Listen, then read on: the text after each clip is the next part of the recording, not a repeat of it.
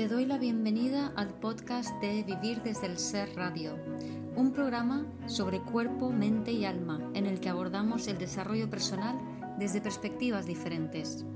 Quiero compartir contigo temas que me apasionan, como las emociones, la conciencia, la espiritualidad, la conexión con el cuerpo, la crianza consciente o la astrología.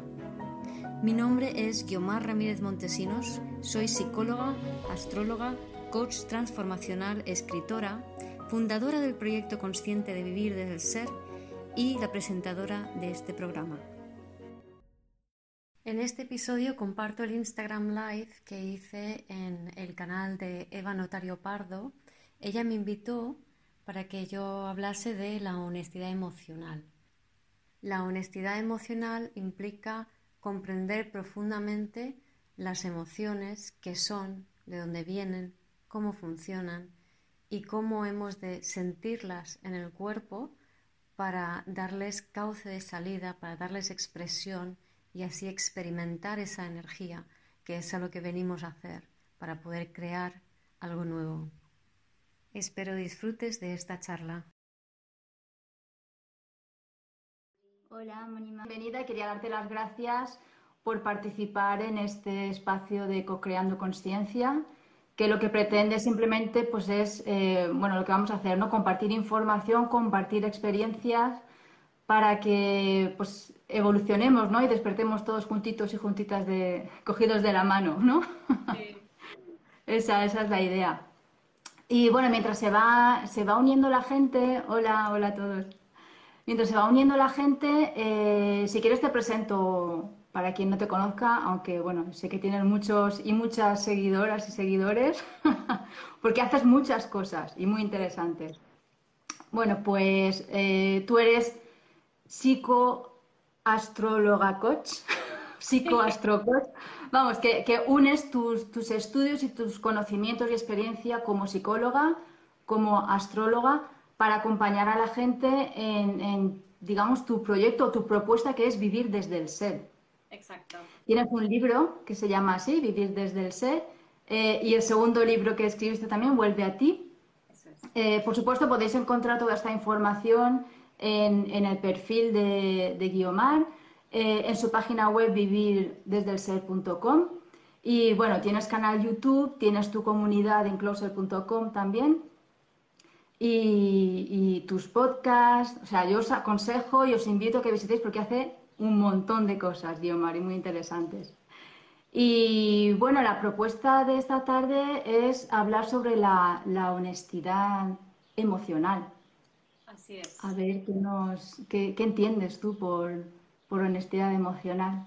Bueno, el objetivo, digamos, nuestro como, como seres que evolucionamos, ¿no? Es ahora, en esta etapa en la que estamos, es vivir desde el ser. O sea, ahora tenemos que aprender a vivir desde el ser. Hasta ahora, en los últimos cinco mil y pico años, que era del patriarcado, aprendimos a sentirnos individuos.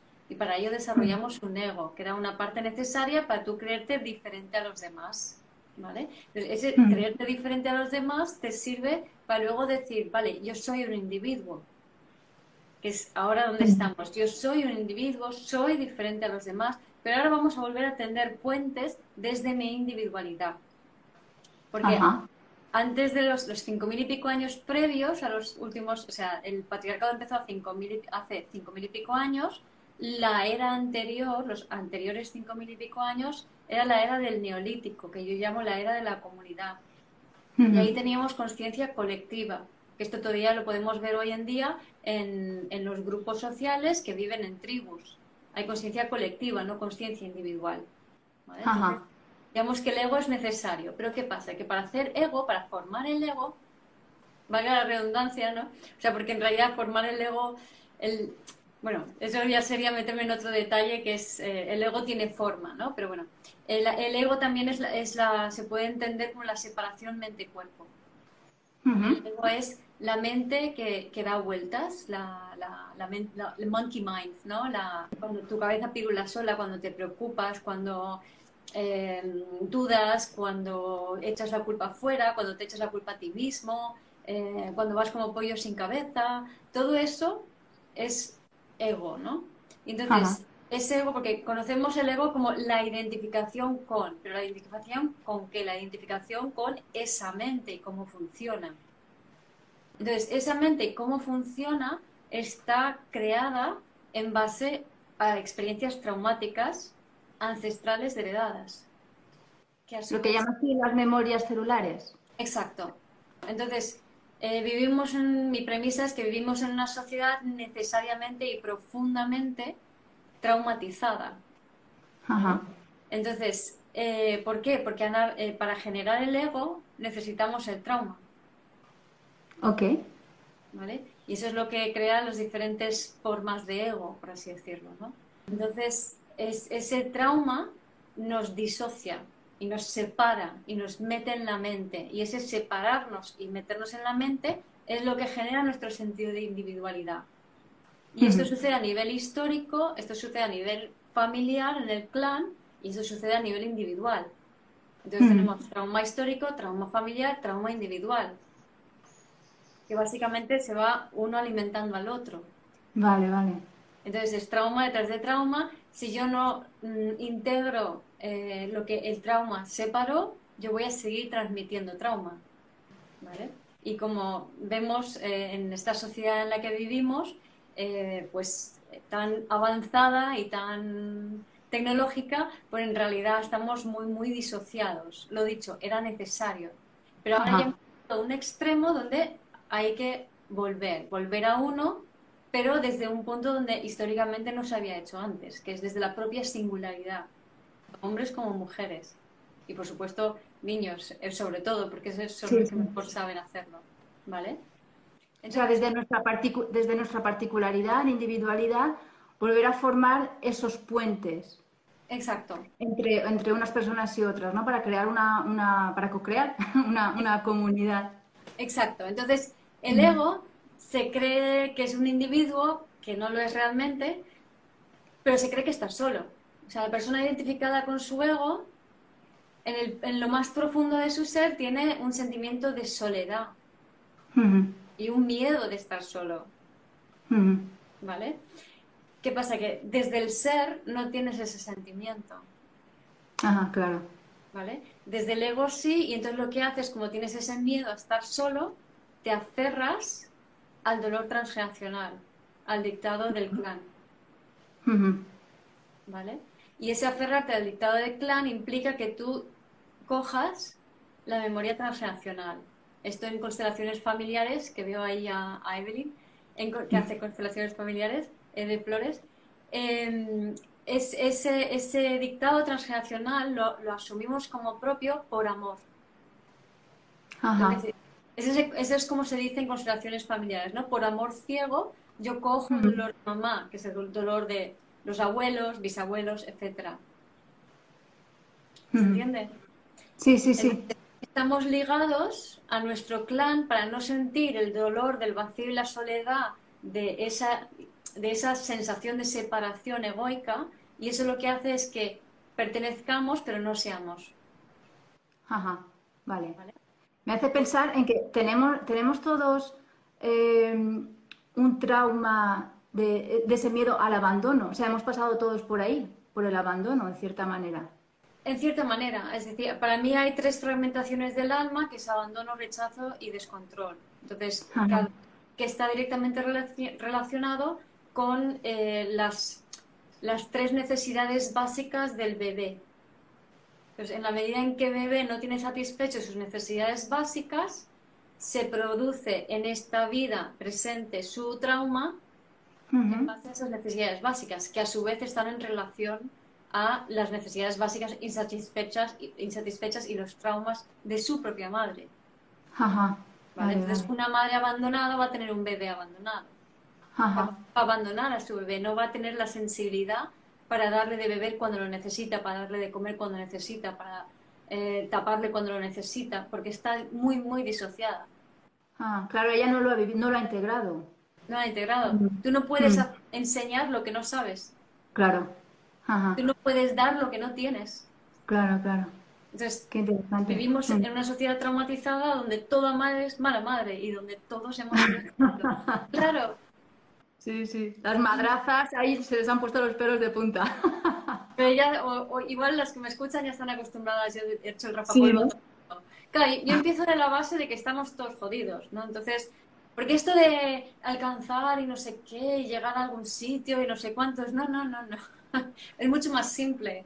Es, mucho, es, simplemente reconocer que aquí no se libra a nadie, que no es, no es una competencia, no es una cosa negativa, sino que es un paso evolutivo necesario. El, pasar por reconocer que estamos todos traumatizados y que tiene un sentido eso. Claro, hay un porqué y, hay, y para qué. Hay un porqué, exacto. Y entonces, en la medida que heredamos trauma, también tenemos la capacidad de poder conectar con ese trauma para poder integrarlo en nosotros, lo cual favorece nuestra propia individuación. Y evolución y evolución del colectivo. Exactamente, si evolucionas tú, integras tú, evoluciona eh, no solamente tus ascendentes, tus descendentes, pero también el colectivo en el, que, en, el que estás y también contribuyes a la evolución colectiva.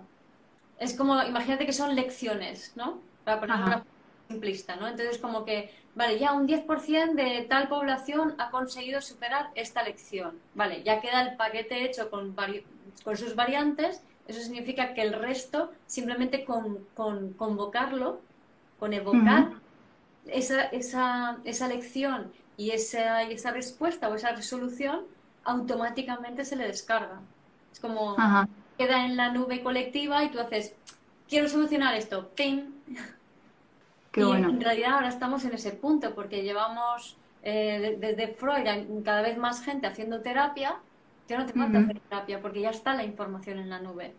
Exacto. Lo que necesitamos es bajar al cuerpo, intencionar, vale, esto ya he visto que está fuera de lugar, quiero ponerlo en su lugar. Y los que hacemos terapias, que yo ya no hago el tipo de terapias de antes en mis consultas, sino que ya ahora es mucho más eh, llevar a la persona a, sentir, al cuerpo, a lo que hay, y creo que muchos de los que ya estamos haciendo terapias podemos atestiguar que es así y cada, cada vez es más rápido el solucionar, problemas, porque no estamos solucionando problemas, estamos reconectando.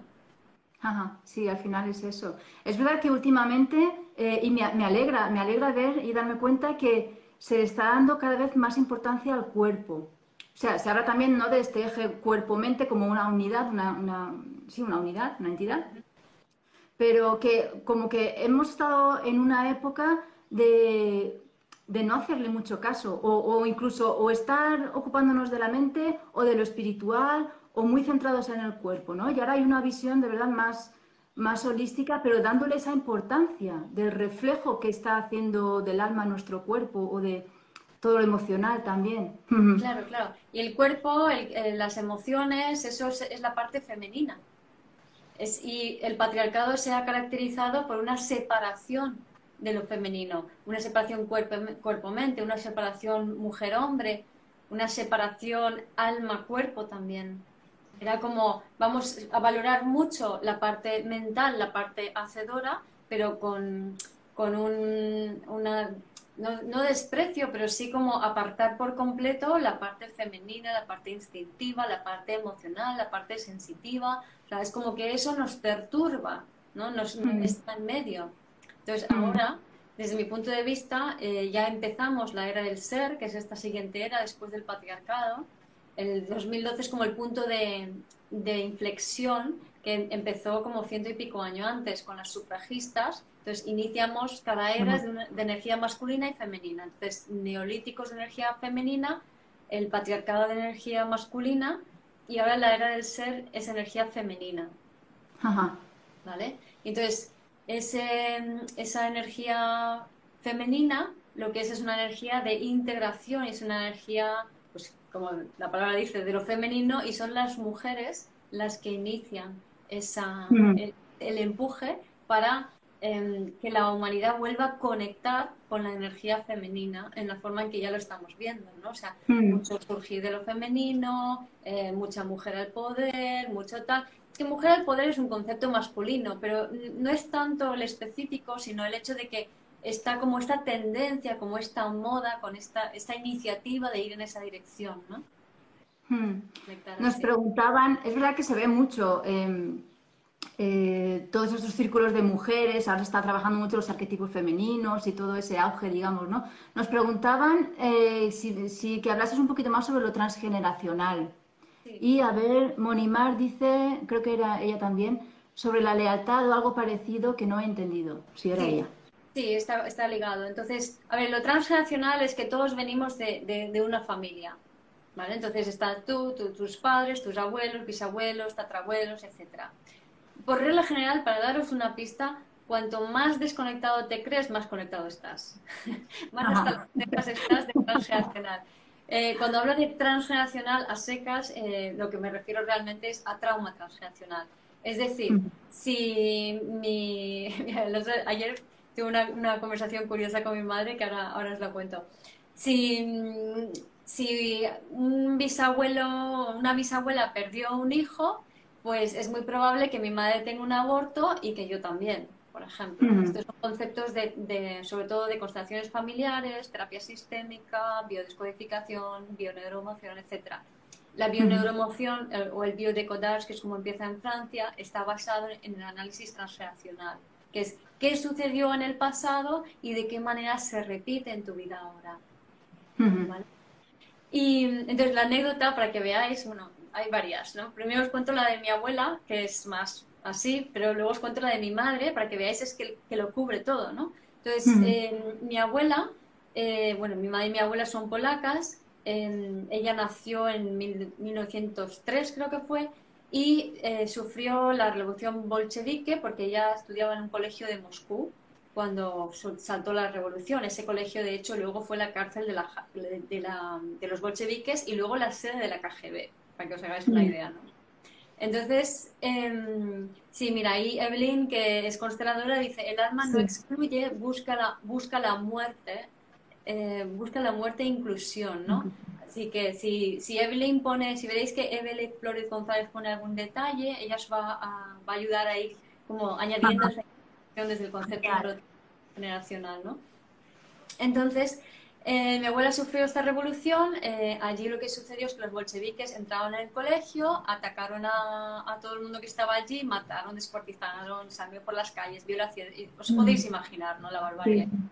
Bueno, eso sumado a que ya tuvo un padre violento, mm, otras muertes, violaciones y demás.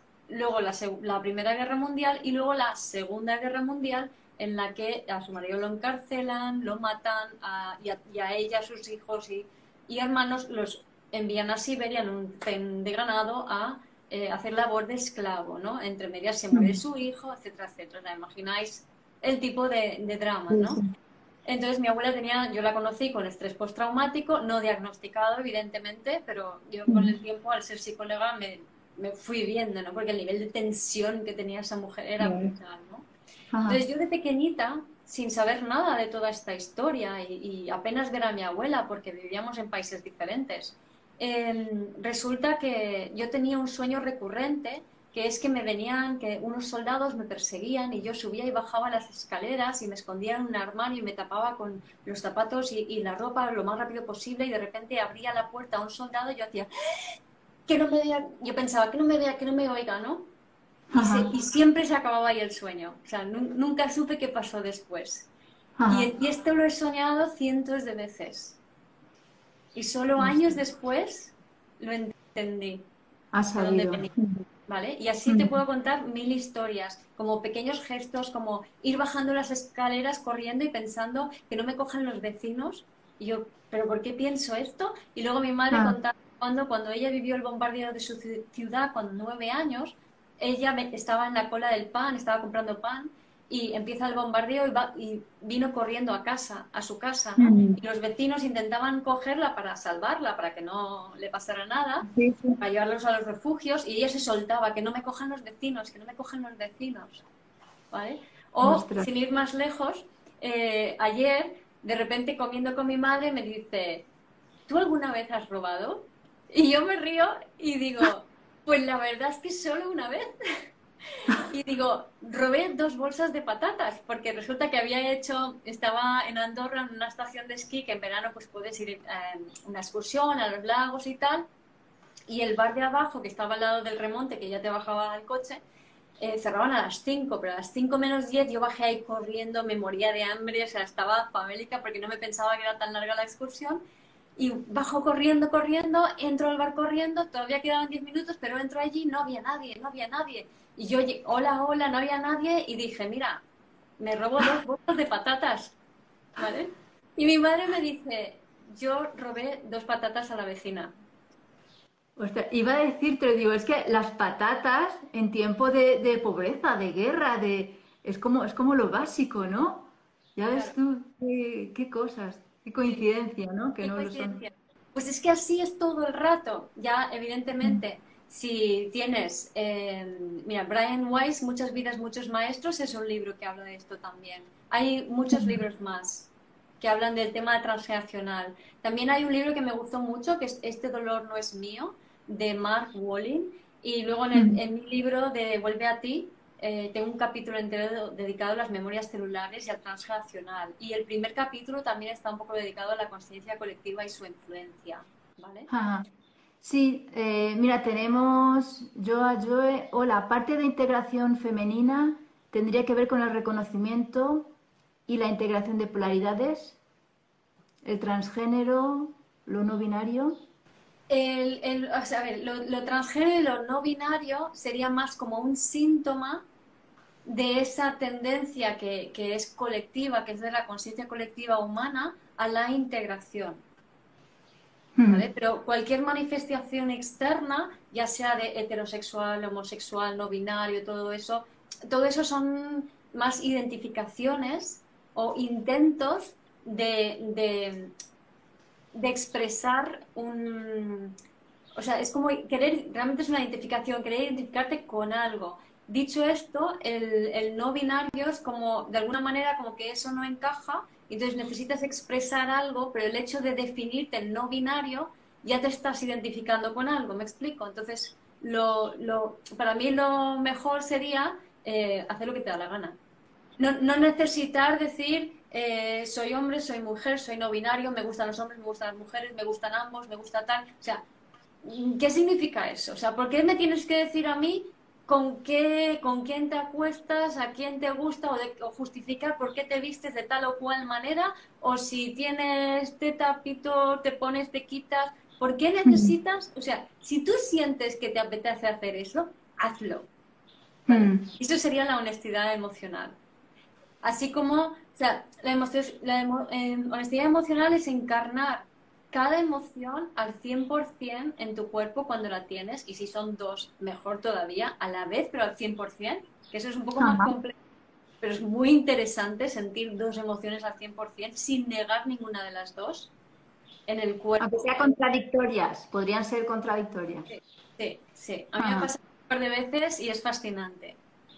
Es fascinante. es como, ¿Eh? ¿Qué es esto?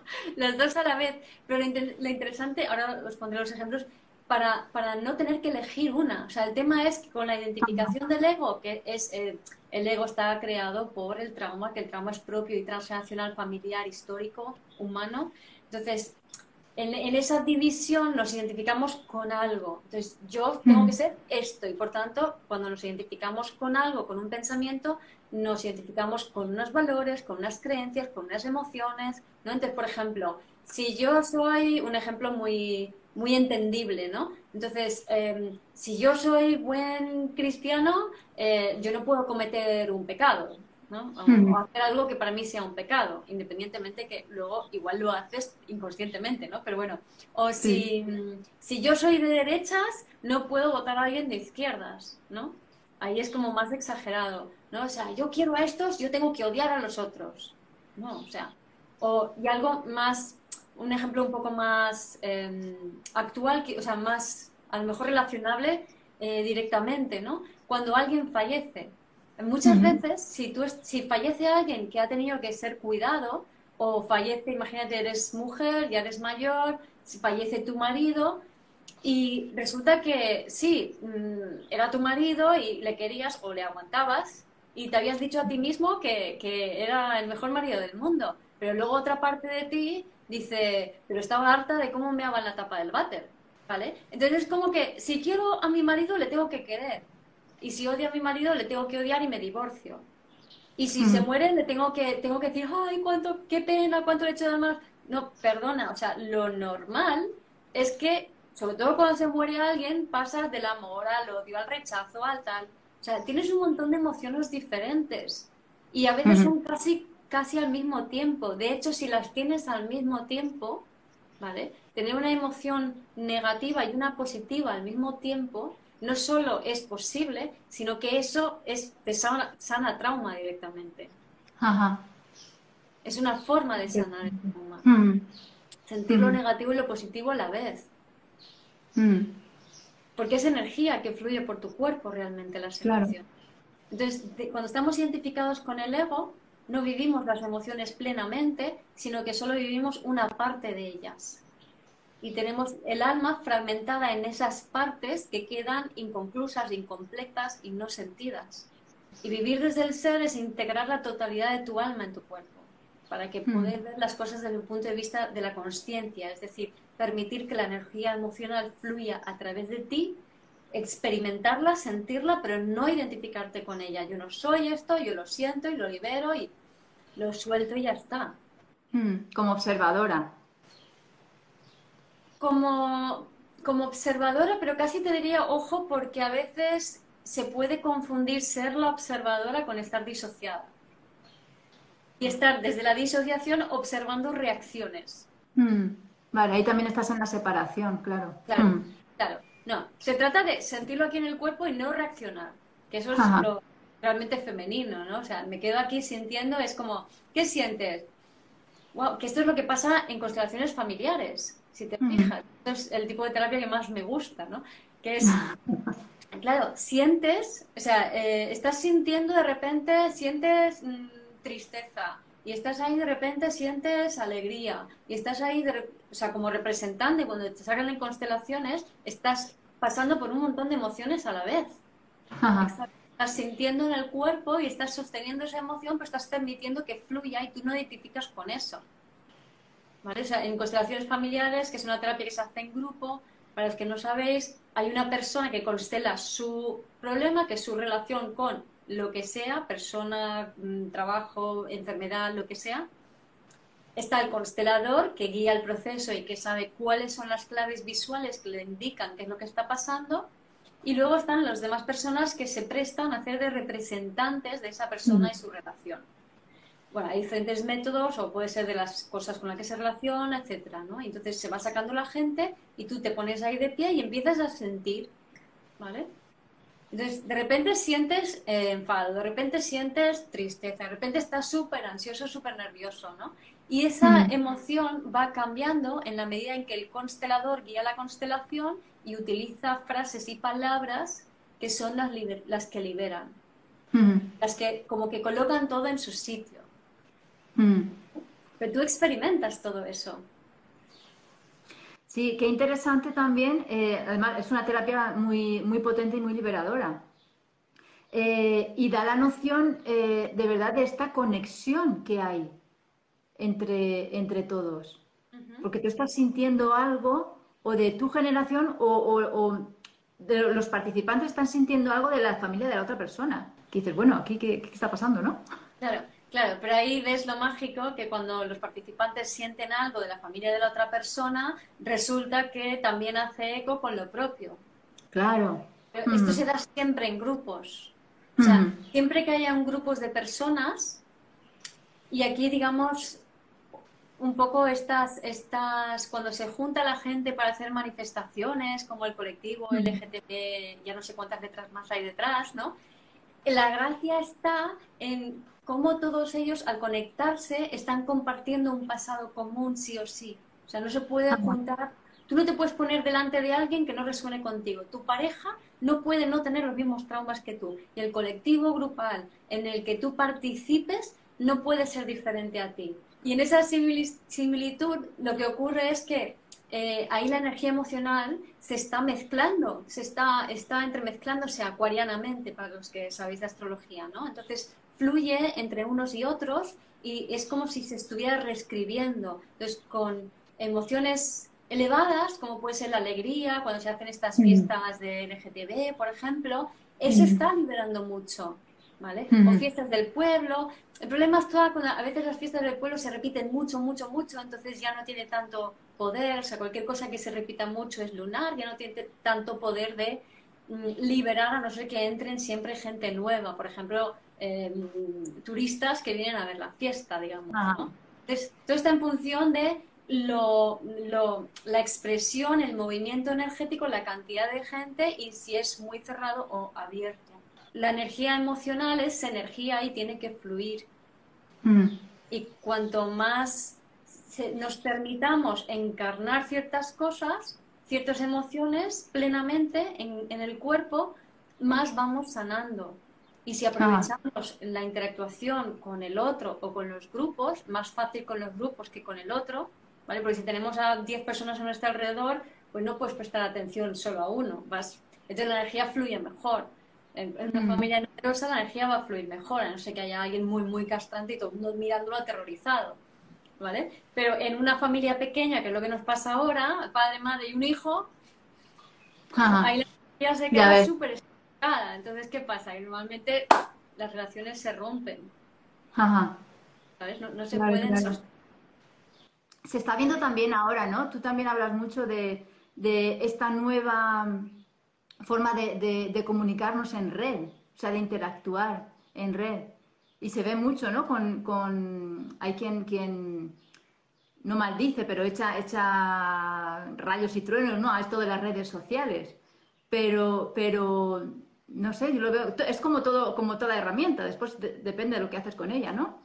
Pero es maravilloso, o sea, que nos esté ahora que estemos conectando con gente de, México, de Argentina, de, España y a saber de dónde más, eh, el trabajo que se está haciendo también Exacto. a ese nivel.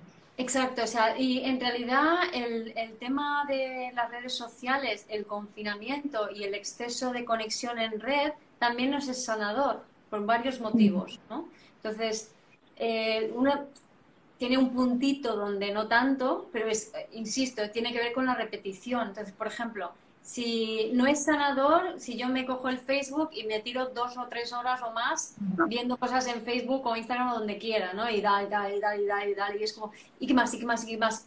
Ahí estoy metiéndome en la repetición. Pues ahí mi energía se estanca. Pero sí que es sanador si yo empiezo a eh, la variedad, a ver una cosa, a ver otra, a, me entro aquí, salgo allá, me meto en el otro lado, eso es más sanador, ¿no? Eso es más, la energía fluye más, ¿no? Pero el tema que tienen las redes y el confinamiento es que, vale, si estás confinado solo, está muy guay porque entonces solamente tienes redes para, para relacionarte. Si estás confinado con tu pareja y tu hijo, esa relación va a petar y toda la energía se va a ir por las redes, ¿no? Y es que resulta que en el directo, como no sabemos relacionarnos desde el ser, sino que desde la pertenencia, lo que buscamos es que el otro actúe de manera en que para mí es predecible, para que yo me sienta segura, o sea, que tú no mm. puedes hacer lo que a ti te da la gana. Pero ahí volvemos a la mm. honestidad emocional. Si yo espero que tú seas previsible para mí y viceversa, yo te voy a limitar a ti a que tú representes un mínimo porcentaje, vamos a poner 5 o 10% de lo que tú eres. Viceversa. Y yo estoy limitada a ser aquello que a ti te da seguridad. Entonces, ahí no hay honestidad emocional, porque yo estoy limitada a darte lo que tú necesitas y viceversa. Y la honestidad emocional se ve mucho, por ejemplo, con un hijo adolescente, ¿no? Entonces, una madre que está todo el rato, va a trabajar, vuelve del trabajo, hace la comida, limpia la casa y está todo el rato haciendo, haciendo, haciendo, haciendo como pollo sin cabeza. ¿Qué se va a encontrar? Al hijo tirado en el sofá, sin hacer nada. ¿Y los deberes? No lo hago. ¿Qué está representando ese hijo? Ese, ese, esa parte de ella que quiere descansar. Claro. Entonces, en realidad necesita que su hijo esté ahí tirado en el sofá para que ella se sienta segura y completa. Pero si yo condeno a que tú eres un vago, tú eres un vago, tú eres un vago, te pego la etiqueta por todos lados, ¿vale? Este niño en casa solo va a ser un vago, solo va a mostrar esa, esa parte de, de, él mismo, con lo cual se va a sentir muy frustrado como buen adolescente, porque el 95% de lo que es, su madre no lo ve. Ajá, claro, ahí está. Entonces, es, es, permitir que la gente nos sorprenda y permitirte tú ser y encarnar lo que quieras en cada momento. Entonces, volviendo a la pregunta inicial, que los no binarios o heterosexuales, homosexuales o lo que sea, cuanto menos te definas, mejor. Cuanto más es, pues ahora mismo ah, lo que me atrae mm, son los tíos. Y a lo mejor de repente, dentro de seis meses, pues no, me atraen las mujeres. O no me atraen ni tíos ni mujeres. O me atrae gente que se viste de tal manera. O yo qué sé. O sea, mm. es como lo que te gusta en cada momento es lo que te gusta. Y lo que te disgusta es lo que te disgusta. Es como si de repente mm. yo estoy enfadada, ¿no? Entonces eh, estoy enfadada. Y entonces la gente pregunta, ¿y por qué? ¿O no debes estar enfadado? O tal. No, perdona. Me siento así. Mm. sentir mi enfado. Que es mm. sano sentir el enfado. O siento odio. No, no puedes odiar porque eso es horrible, ¿no? bueno, buena que estoy. Claro. Odia a tu madre, odia a tu madre, he dicho muchas veces a la gente. No, no puedo, mi madre es mi madre. Digo, perdona, o sea, si no pasas por allí, no puedes ser tú. El odio es una emoción que te está diciendo encuentra tu propio espacio. Entonces tienes que sentir el odio en tu cuerpo o la rabia. No es espiritual sentir rabia. Eh, a ver, o sea, la rabia es la cosa, la emoción que más rápidamente te coloca en el momento presente. ¿Vale? Porque te conecta primer chakra, ¡pum! a tierra, en el acto. Sí, sí, sí, total. Esto no, esto sí. Entonces, siente la rabia. Otra cosa mm. es que luego mates o asesines al vecino por culpa de eso. Mm. No, ahí no, eso es una reacción. Ahí, mm. si reaccionas, no estás sosteniendo en tu cuerpo la emoción. La honestidad emocional es sostener en tu cuerpo la emoción que estés sintiendo al 100% sin cuestionarla. Ahora siento esto. Y si es en vez de una, dos, mejor que mejor. ¿Vale? Desde aquí pongo unos ejemplos, ¿no? Un ejemplo es Em, estaba a punto de, tener una consulta online, ¿no? Que, ay, por cierto, no, he terminado de decir, en el tema de online, o sea, la ventaja que tiene es que la conexión no está tan energéticamente entremezclada, aunque sí, pero a un nivel más elevado. O sea, es como eh, estamos conectando más de ser a ser que en, esa parte, cuando estás en el directo, tú puedes sentir mucho más físicamente al otro y hay como un enganche más em, energético emocional, pero, pero bajo, ¿vale? Es más, más de enganche. Así no hay tanto enganche. De hecho, hay mucha gente que tiene, lo llama fatiga de Zoom o algo así. Sí, sí, lo he oído también. La fatiga Zoom es el intento que tiene la gente de, a través de la pantalla, y más cuando hay muchas caritas, el hacer lo que hacían en vivo, en ah. presencial. Claro, si yo intento hacer lo mismo en presencial, que aquí se funciona de otra manera, o sea, yo ahora estoy hablando al mundo, yo te tengo tu imagen delante en, en vídeo, eh, veo mm, gente pasar por allí, sé que lo verá otra gente, pero yo estoy soltando mi información, yo no estoy como, a ver, Eva, te cuento, si yo dijera, Eva, te cuento a ti, estaría como, fijaros la diferencia, ¿vale? Pero sí, lo he notado, o sea, solo con proponerlo lo he sentido. Ahora yo estoy totalmente enganchada a Eva, ¿no? Entonces, ahora ya nadie más existe. Entonces, yo a Eva te estoy hablando a ti. Y mm, esto me reduce y me limita. Completamente. Entonces, esto y ahora os hablo a todos, a quien sea. Y no sé a quién, me da igual cómo se recibe. En, el directo estoy pendiente de cada micro eh, gesto tuyo para ver cómo lo recibes para yo modular mi mensaje. No, ahí me estoy limitando. ahí no eres honesta no estoy siendo honesta, ¿vale? Hmm. Entonces, por eso es importante, eso es muy interesante, el, mundo online, el Instagram me encanta porque es muy, muy moderno en este sentido, ¿no? O sea, tiene todos los elementos que se necesita para, este mundo en red. Y el Zoom también, ¿no? Porque es, muy limpia la conexión, no te engancha hmm. emocionalmente. Hmm. O sea, conectas, desconectas, pero no puedes quedarte leyendo la cara y los gestos para tú adaptarte a la otra persona porque te agotas. Entonces es, un ejercicio de De, bueno, aquí estoy yo, suelto lo que sea y no me, voy, no me puedo fijar, no puedo parar a detener en mirar a ver cómo me estáis recibiendo. ¿vale? Mm. Aunque quizás haya gente que, lo vea eh, como falso, ¿no? Como conexiones que no conectas realmente con la persona. Pero ha habido estudios, hay una, chica que me encanta, que es eh, Nazaret Castellanos, que habla mucho sobre neurociencia, que hay estudios que han comprobado que eh, se crea un, enlace, ¿no? una unión a nivel cerebral, en cuanto, o sea, ya estudia mucho las ondas y demás, incluso en una videoconferencia o en un Zoom o... Hmm. Y es una conexión mucho más pura y elevada. Sí, sí, sí, sí. Y más honesta, ¿vale? Hmm. Entonces es muy, muy interesante todo lo que está pasando para apoyar este proceso evolutivo en el que estamos, si estáis comentando. Hmm. Bueno, entonces, vuelta con el ejemplo, eh, voy a dar dos ejemplos de lo que es encarnar plenamente ya no una, dos emociones. Entonces, por ejemplo, estaba, estaba a punto de tener una sesión cuando eh, me dan dos buenas noticias y a continuación una segunda mala noticia que es un amigo que se ha colgado. O sea, que se ha suicidado, ¿no? Y tengo una sesión a continuación, ¿no? Entonces es como... estoy alegre por mis buenas noticias, estoy como ah, en shock por, la noticia del suicidio y ahora tengo que hacer la sesión, ¿no? Entonces, lo normal que hacemos es, voy a negar algo. O sea, voy a negar que me siento bien, voy a negar que este chico se ha muerto o voy a negar que tengo que atender a la persona que tengo delante.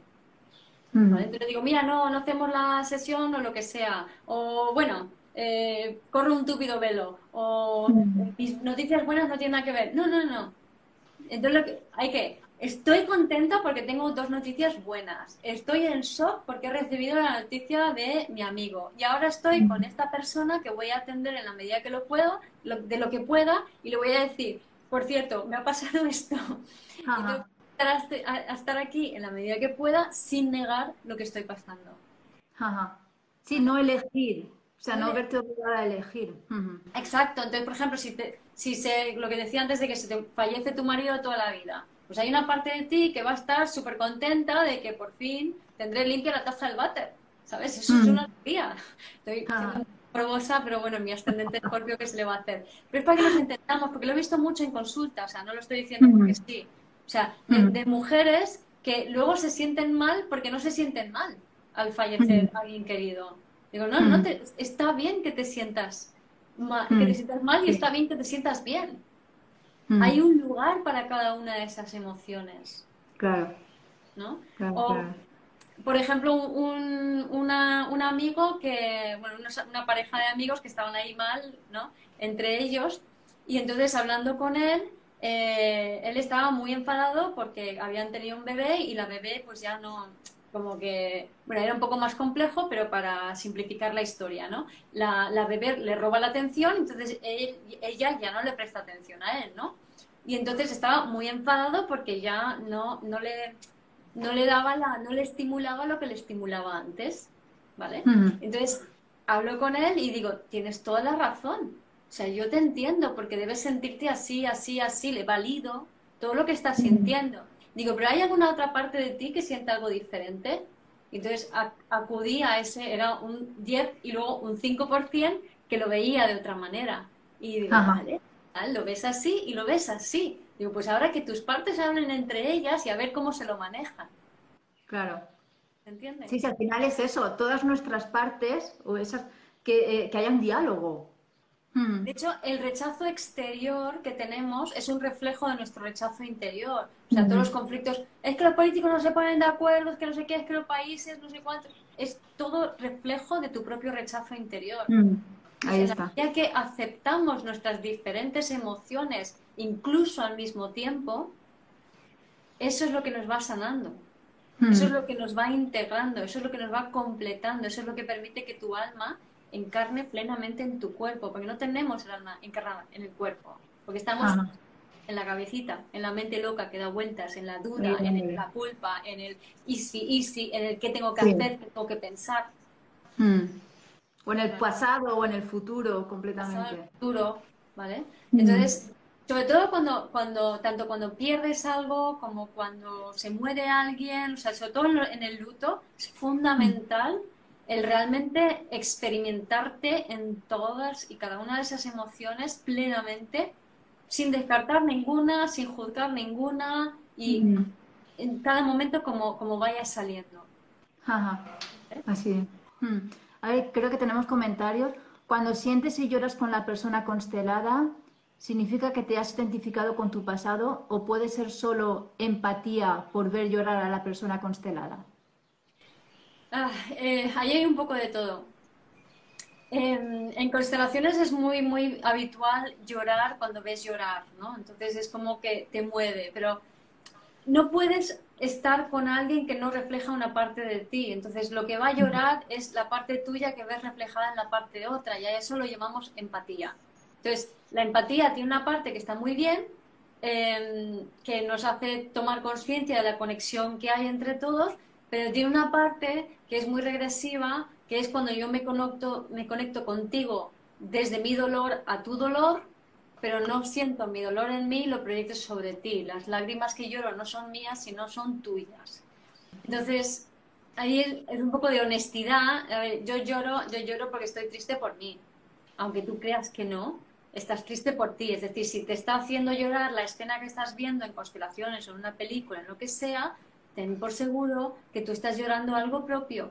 Entonces simplemente te lo admites. Wow, estoy llorando algo propio. No, pero es que me va fenomenal en la vida porque estoy súper contenta porque me acaba de pasar no sé qué. Sí, y estás llorando al mismo tiempo. Son dos emociones contradictorias. ¿Vale? El otro ejemplo de emociones contradictorias a la vez, em, me encantó, eh, fue, fue fascinante, o sea, me hice una terapia neural. ¿Vale? Una terapia neural es un tipo de terapia que consiste, aquí en España la practican solamente médicos, eh, porque son los que pueden pinchar eh, líquido, digamos. o sea, no es lo mismo pinchar una aguja que un líquido, ¿no? Mm. Entonces, cuando pinchas líquido tienes que tener la titulación de médico. Entonces, tengo un médico naturópata en Alicante, eh, Marga Sirvent se llama, y entonces voy a ella a hacer terapia neural, que consiste en inyectar un tipo de anestesia muy, muy flojo en diferentes partes del cuerpo, ¿vale? Pero la anestesia em, tiene una carga eléctrica, incluso esas dosis tan pequeñitas que como anestésico apenas lo notas, pero la parte eléctrica lo que consigue es como resetear tu cuerpo, ¿no? Y se utiliza mucho sobre em, cicatrices, por ejemplo, y otras situaciones, ¿no? Entonces yo voy porque tengo un dipotren en la mano y, y digo, pínchame en el nódulo. Pinchar en el mm. nódulo, te digo yo, que duele mucho, ¿vale? Pero. Imagino. A mí me da igual, yo el dolor lo sostengo con alegría, o sea, me da, me da igual. O sea, tengo, esa capacidad de sentir el dolor, pero al mismo tiempo, eh, con, digamos, con la distancia, sin, sin dejar de experimentarlo, pero como va a decir, vale, venga, voy a ah. sentir esto, ¿no? Y entonces me pincha, es muy curioso, ¿no? Porque sobre todo la, tercera vez que fui, que me pinchó el tercer nódulo, de repente sentí muy, muy fuerte, por un lado, mucha alegría y por otro lado, miedo a la invasión. Y, con una intensidad que recorrió mi cuerpo entero, que luego estuvo, estuve como 15 minutos con todo el cuerpo haciendo energética y eléctricamente, para arriba y para abajo, sudando de todo, y era como, wow, pero como si fueran dos fogonazos de, emoción que hacen así. Y, pude sentir e identificar las dos a la vez y decir, ostras, son simultáneas, qué curioso, ¿no? Muy, interesante. Entonces, ahí se está liberando información, ahí se está liberando una información muy, muy encristada en mi cuerpo. Me hace pensar, me recuerda, eh, creo que te lo comenté, lo publiqué también en Instagram, que hace un año más o menos, en el primer confinamiento, eh, me rapé el pelo. Con la, vamos, con, con, la maquinilla, eh, al 1 o al 1.5, ya no me acuerdo. Y fue ahí, eh, porque me está viniendo ahora también, el vivir varias cosas, ¿no? Al, mismo tiempo. la liberación, o sea, siempre eso que dicen, ah, me tengo que rapar el pelo, me gustaría raparme el pelo, pero nunca me he atrevido, ¿no? Y digo, vale, venga, pues ahora. Y mi, mi pareja eh, me rapó el pelo y mientras estaba sentada noté como los hombros se me iban encogiendo, o sea, me estaba haciendo chiquitina, chiquitina y así para adentro. Y, al mismo tiempo, eh, alegría de, liberación, ¿no? De decir, qué guay lo que estoy experimentando, algo que siempre he querido hacer cuando tenía 14, 15 años, pero por el que dirán, por la familia, no sé qué. Ya ves tú que es solo raparse el pelo. Y, y ahí empecé a ver imágenes de, pues de, guerra, de, mujeres rapadas y tal. y me acuerdo que te lo comenté, ¿no? Que fue, he sentido la liberación, o sea, algo, pero en lo más profundo de mí se ha liberado y, y, sentía eso, o sea, llegué a sentir esa, ese miedo de, de a lo mejor de, pues después de ser juzgada, ¿no? Porque las paseaban también a las mujeres rapadas por la calle y, y demás, o las que habían colaborado, ¿no? En, en Francia se hizo mucho. Eso. Y, y eso, esa, ese, ese miedo al qué dirán, porque era, iba más por ahí la cosa, ¿no? En mi caso, al qué dirán, eh, con la liberación de decir, y satisfacción, decir, ¡guau, qué guay lo he hecho, ¿no? Claro, claro. Entonces, fíjate, al liberar ese miedo al que dirán, al aprovechar esa situación que te provocó las dos emociones, a continuación puedes exponerte mucho más al público porque has liberado esa memoria. Claro, claro. Serie de vídeos. Si no, no puedes. Sí, sí, es eso. O sea, ya no. Eh, además, tu vídeo de, de, de, la Tecnofriki me cambió completamente la visión de, de, sobre todo de Instagram, ¿no? Porque yo cogía las redes sociales como, ¡ah! venga, o sea, desde el punto de vista profesional me tengo que poner, pero qué pereza, qué rollo, cuánto tiempo me, me coge y tal. Y cuando, cuando vi la utilidad de, a es una ventana para transmitir lo que mi experiencia y lo que a mí me ha servido para evolucionar y que me sigue sirviendo, ¿no? Todo lo que voy aprendiendo, quiero transmitirlo. Entonces le he cogido amor a Instagram gracias a ti. Sí, a esto se refieren a que yo tengo en YouTube un, dos vídeos que, uh -huh. sobre que, que, donde exploto mi faceta tecnofriki Sí, y hablo total. de, de, las redes sociales y de, y de, y de Instagram, Facebook y, y, demás, ¿no? Para como pequeños consejos, sin ser una experta, simplemente consejos de una tecnofriki que soy, ¿no? Y sí, y entonces eso me estaba un poco viniendo, por ejemplo, el otro día hice con, con Laura Casares, Casa Casares, que está ahí, que dice que estos últimos días noto mucha conexión con el ah. ¿no? Eh, hice, hicimos un, dos vídeos sobre la herida del padre y la herida de la madre, ¿no? Y después uh -huh. hice otro vídeo con mis amigas Celia Martín y Nati de Pratis sobre el trauma, eh, vivir en trauma, ¿no? Entonces, esos tres vídeos con mucha información traumática, al tener este escaparate de la red, de, de, con, esta con esta facilidad que te da Instagram, ¿no? Para llegar a quien tenga que llegar, conectarán los que, los que por resonancia tengan que conectar, entonces es como una -huh. macro constelación con toda la gente que lo está viendo en directo y en diferido cuando lo vean, ¿vale? -huh. O lo escuchen en, en, mi podcast, por ejemplo, que entonces lo que va a pasar es que todas esas personas que son, son atraídas porque no puedes estar delante de alguien que no vibre como tú, o no puedes escuchar algo que no vibre en, en ti, ¿no? Entonces, como que ahí ya con esa red tan abierta, tan flexible, donde la energía se mueve muy bien, se libera esa información y sobre todo cuando estás hablando de temas así, ¿no? Al hablar de trauma, eso va a tocar, eso va, va a liberar, va a mover la energía emocional, ¿no? Mm. Pongo un ejemplo, porque he hablado de constelaciones familiares antes, que se, se puede entender si lo conoces o si eh, habéis entendido lo que estaba explicando antes, si no lo conocías antes. Es como, vale, bien, es un contexto terapéutico, un espacio cerrado, la gente tal, pero no, o sea, esto pasa siempre, siempre. Pero funciona terapéuticamente cuando hay coherencia entre mm. todos, ¿vale? Porque cuando hay coherencia de uno, ese uno en coherencia pone en coherencia a los demás. Entonces mm. es como los metrónomos, si tú tienes una mesa de metrónomos, de 50 metrónomos, y los pones todos a diferentes tiempos, llega un momento en que todos se sincronizan. ¿Vale? Y son metrónomos, y dices, ¿cómo es posible? Pues es posible. Si hay una persona en coherencia en un grupo, mete en coherencia a los demás, ¿vale? Entonces yo he visto en sesión, desde mi Neptuno en Escorpio en casa 1, que a veces veo cosas que no se ven, no siempre, pero a veces, entonces eh, vi en sesión cómo se, había, era una, una, una, clase mía, ¿no? Y de vivir desde el ser, y había siete personas ahí sentadas, y da la casualidad que había hecho la carta astral de varias de ellas, ¿no? Y, y de casi todas sabía algo, ¿no? Y de repente me di cuenta de cómo y entendí que eso a su vez era algo que se daba normalmente. Todas las personas que estaban allí guardaban memorias celulares por esa resonancia, porque siempre te vas a juntar con gente que resuena como tú y que tiene historias que tienen que ver con esos traumas pasados desde todos los puntos de vista, de la víctima, el perpetrador, el justiciero, el sanador. ¿vale? Entonces, todas las personas allí vi claramente que formaban parte de la historia de este uno que me había contado una historia que lo había obtenido por una regresión. Entonces era una historia con pelos y señales de una época del oeste, etcétera, etcétera, ¿no? Y de repente digo, ya, pero es que esta tiene historia y encaja con esto, y esta tiene historia y encaja con esto. Y digo, claro, o sea, la gente se junta inconscientemente por resonancia en un grupo con, con una intención elevada y lo que está pasando es que al entrar en coherencia, las memorias celulares se están liberando.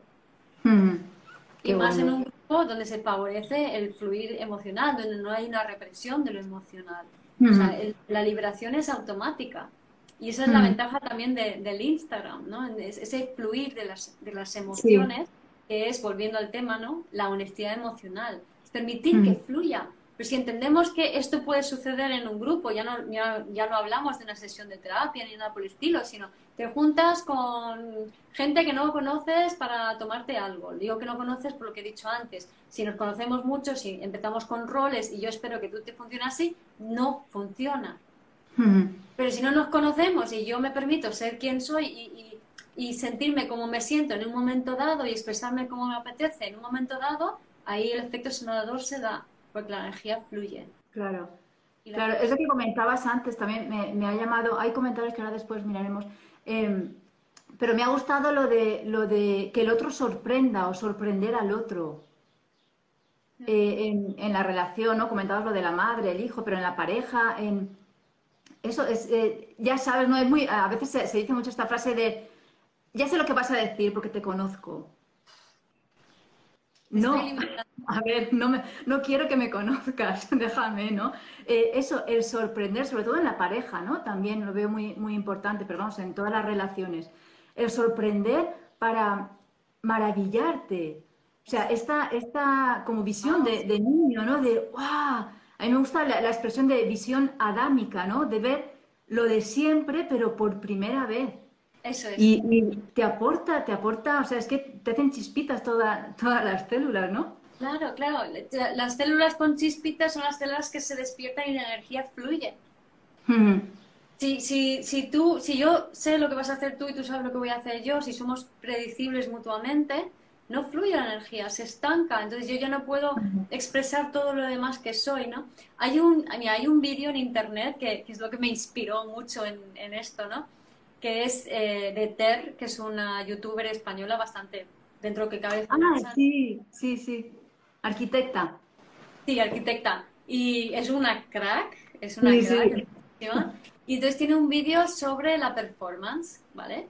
Y lo que este vídeo de la performance, ella de, repente dice, ¿qué es una performance? Entonces ella habla del plano de realidad y el plano de la fantasía, el dadaísmo y el embrujo, ¿no? Que es el plano de lo, entre, entre nosotras sería más el plano pues del, de, lo energético, por ejemplo, ¿no?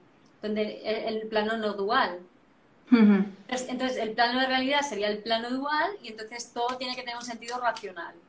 Entonces, ella habla de que una performance es encarnar una emoción al 100% sin identificarte con ella, ¿no? Entonces, y esto, por ejemplo, un artista de repente eh, hace una performance, o sea, un, un Prince, un Freddie Mercury o cualquier cantante está siendo de una manera en escenario, lo está dando todo al 100% en esa forma de ser, o un actor.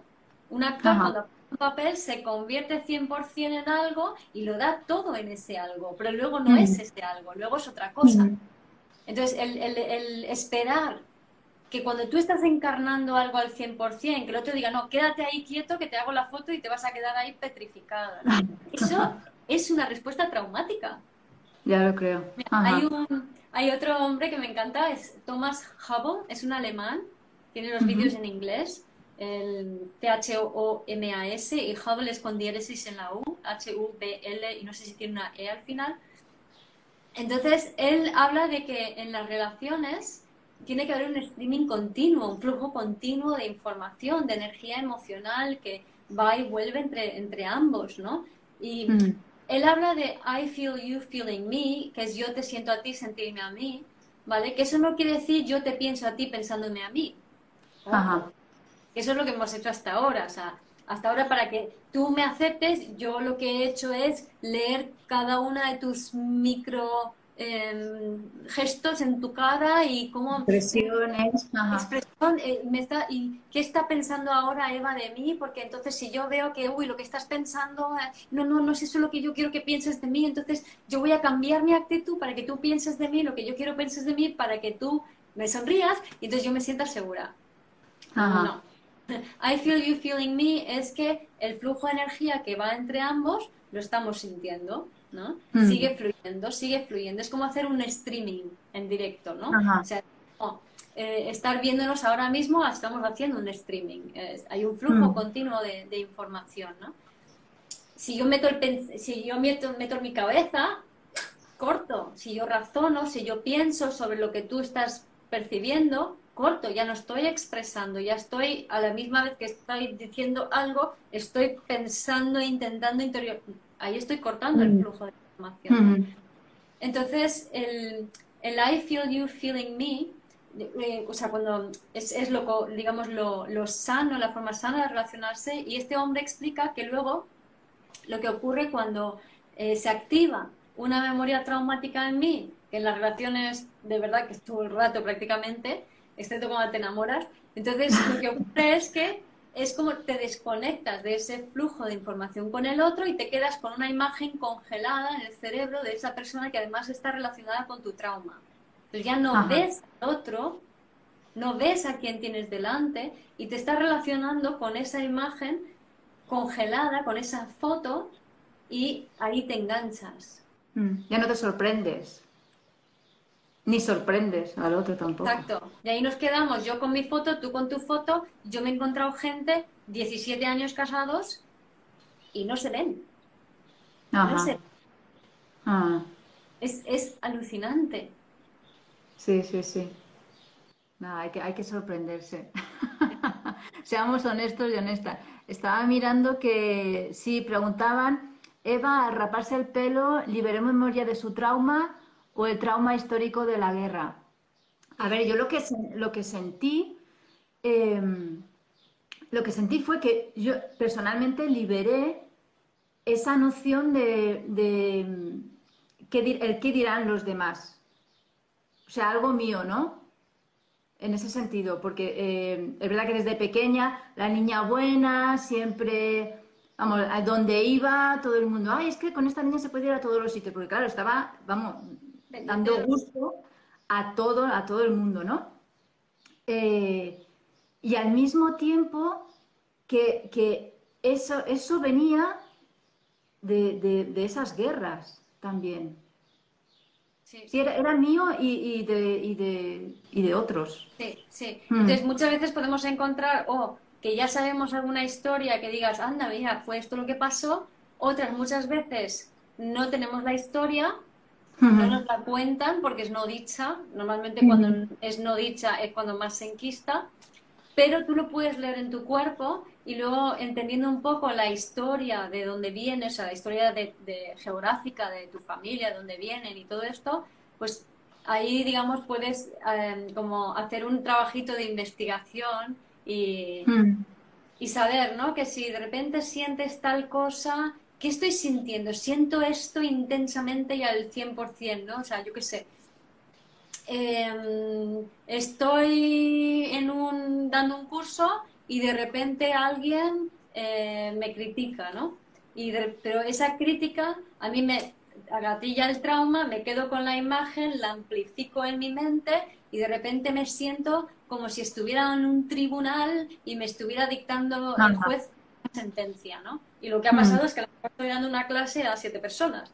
Mm. Pero ah, entonces, la honestidad emocional es decir, wow, esto lo he sentido, De pleno. me tiro para atrás, ¿no? Como Neo en, en la Matrix cuando se va Sí, sí, atrás. total. ¡Buah! Esto lo he sentido con una intensidad brutal. ¡Qué interesante! Porque aquí lo que Ah. ha pasado es una cosa, ¿no? Entonces, Ajá. no voy a... ¿Qué hacemos? No, no es para tanto, no, no, no reacciones así y, y un poco te enfadas y, y, y encaras a la otra persona y la castras para no sentir lo- tu propia vulnerabilidad. No, no, es como decir, qué interesante porque me ha impactado, me ha dolido, pero realmente el contexto este no es para tanto. ¿Qué es lo que he sentido? ¿no? una intensidad tremenda, como si me fuera a juzgar, a condenar, y entonces si me condena. Entonces aquí es donde te preguntas, ¿y qué es lo peor que te puede pasar? ¿Qué es lo y lo primero que te venga, cuanto más absurdo, mejor. ¿Qué es lo peor que te puede pasar? ¿Qué es lo peor que, te, que me puede pasar? ¿no? ¿Y por qué esto me molesta a mí? ¿Por qué tal? Entonces, eh, me acuerdo, por ejemplo, con una amiga, estando tomando un café en una cafetería con el niño que era pequeño, que le gustaba el pelo de, una manera que a la madre no le gustaba, ¿no? Entonces hace así con, con la se llevaba el flequillo y hace, hace y la madre, ¿qué te pasa? ¿Qué te pasa? ¿Qué es lo peor que puede pasar? Y entonces se pone, y tal, y pues dirán que soy madre madre, pues si dicen que soy mala madre, pues entonces es que tal. Total, que una secuencia de imágenes terminó en me apedrean. Ajá. Por una mecha de pelo. Por una mecha del pelo se le activó un trauma, una memoria celular de un trauma por, por, la, de por lapidación. Qué Pero, y es así de absurdo. Lo que pasa es que como es tan absurdo, no puede ser, lo niego. Hmm. O no, no, no es para tanto, lo, lo, lo primo. Eso no, no. Hay que ser honestos emocionalmente, ¿no? O sea, si tú estás en la cola del supermercado y se cuela alguien, no es bueno, no pasa nada, yo estoy por encima de esto. No, o sea, es como, ah, a lo mejor es una memoria de, de, racionamiento de alimentos, ¿no? Y, sí, sí, sí, sí. Y tú te estás negando la posibilidad de que esa memoria fluya a través de ti en el mejor contexto posible, que es la cola del supermercado. Sí, sí, a lo mejor te quedaste, te quedaste sin pan, a lo mejor por culpa de alguien que se coló, y ahora viene la, la, la abuelita, ¿no? que se pone delante y no te atreves a, y estás ahí y después lo cuentas, mira lo que me ha pasado en el supermercado, la abuela, no sé qué se ha colado, pero claro, no es una manera de sacarlo. No, no, no, no, echas la culpa a la abuela o a lo mejor incluso ahí le dices, señora, no se cuele, ¿qué se ha creído, no? Y no, a ver, son memorias de, racionamiento de, alimentos, ¿no? O sea, libera eso. Libera eso, que entonces vas a conectar tú más con tu propia abundancia. Claro. Porque si tienes una memoria de racionamiento de alimentos, a ver cómo vas a estar conectado con la abundancia. ¿Me explico? Ya, claro, a todos los niveles. Si no la tienes a ese, no la vas a tener a monetario en ningún otro.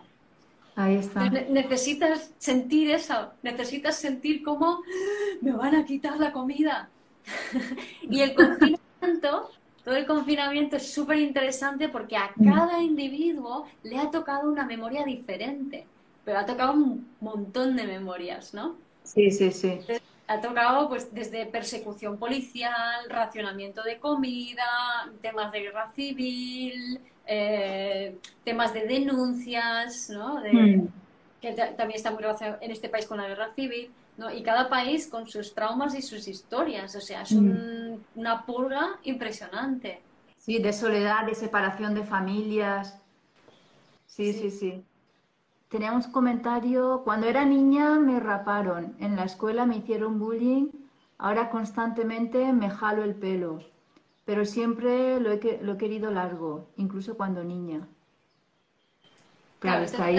Es como, o sea, si, si por un lado mm, te, quieres cortar el pelo, porque, si he entendido bien, ¿no? Te quieres cortar el pelo, pero por otro eh, te quieres dejar el pelo largo, ¿no? Son dos deseos diferentes, ¿no? Entonces, me gusta tener el pelo corto porque así soy aceptado, me gusta tener, el pelo largo porque así hago lo que me da la gana. Entonces, es vivir cada una de esas emociones plenamente. No, mm. lo que hacemos normalmente es eh, sí, pero no. O sea, sí, me gusta algo, no, pero es mejor tenerlo corto, no, pero es mejor tenerlo largo, no, pero es mejor tenerlo. Entonces no siento ninguna de las dos cosas. No, es como, mm, me encanta esto, odio y odio esto al mismo tiempo, o quiero esto y quiero lo otro al mismo tiempo. O sea, no hmm. elijas dentro, cuando se trata de experimentar en tu cuerpo, las sensaciones, las emociones, no elijas. Luego hmm. eliges fuera, pero dentro no, ¿vale? Hmm. Y también dice ahí como, ¿cómo sabes si el que tiene que sanar trauma es el otro o tuyo? Eh, tranquila que es tuyo siempre, o sea que eso no... es que no puedes estar con alguien que no tenga el mismo trauma que tú. Sí, es que no, no, vibracionalmente estáis en calles diferentes. O sea, uno pasa por la de allá y el otro por la de acá. No te encuentras. No, te encuentras. Entonces tiene que ver contigo sí o sí. O sea, que eso de echarle la culpa al otro no vale. Qué bueno, Gemma. no sé si quieres añadir algo más. Eh, yo creo que se nos ha quedado claro que seamos honestas y honestos con nuestras emociones para poder evolucionar, eh, o sea, sobre todo, eh, porque es muy importante lo que estamos viviendo ahora también, ¿no? Esa evolución colectiva, colectiva. porque es que te llena, además que te llena de paz, o sea, cuando, la honestidad es eso, ¿no? Cuando, eso que hablábamos antes de las chispitas de las células, sí. es que es eso, vamos, yo, yo es que lo siento así, ¿no? Es, em, sientes recorrer la vida en ti. Sí. Es, es, o sea, a lo mejor pongo algo como mística, es, ese éxtasis, ¿no? Que a veces se habla, pero con los pies en la tierra, ¿vale? Sin, irnos ahí. Pero con los pies en la tierra sentir em, cómo la vida se está expresando a través de ti. Exacto, exacto. Mm. Y es un, es un, wow, ¿qué es esto? Claro, si estás disociado, no sientes nada y lo poco que sientes te asusta y te disocia más. Entonces vamos a ah. practicar con las cosas más pequeñitas del día a día, que es lo más fácil, no con las cosas graves y gordas, sino con las chorradas, la cola del supermercado, el móvil que no funciona. Mm. Todo esto es como, ay, mira, esta situación me hace sentir esto, qué interesante. Mm. Y, y, y, no negar ninguna de las emociones que te atraviesan, porque simplemente es energía que te atraviesa, eso no eres tú.